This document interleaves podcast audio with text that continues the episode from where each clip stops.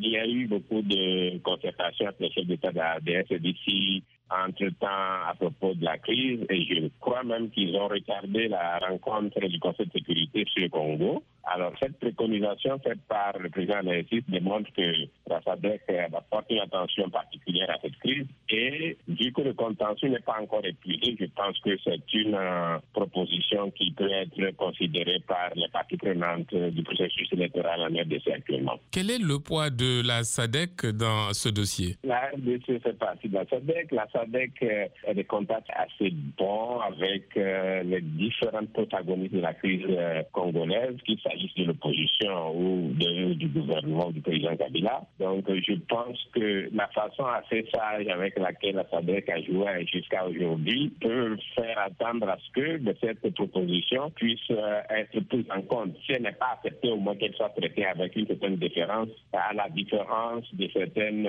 positions étrangères qui ont été considérées par le gouvernement congolais en ce moment comme une ingérence. Dany Ayida, représentant du National Democratic Institute à Kinshasa.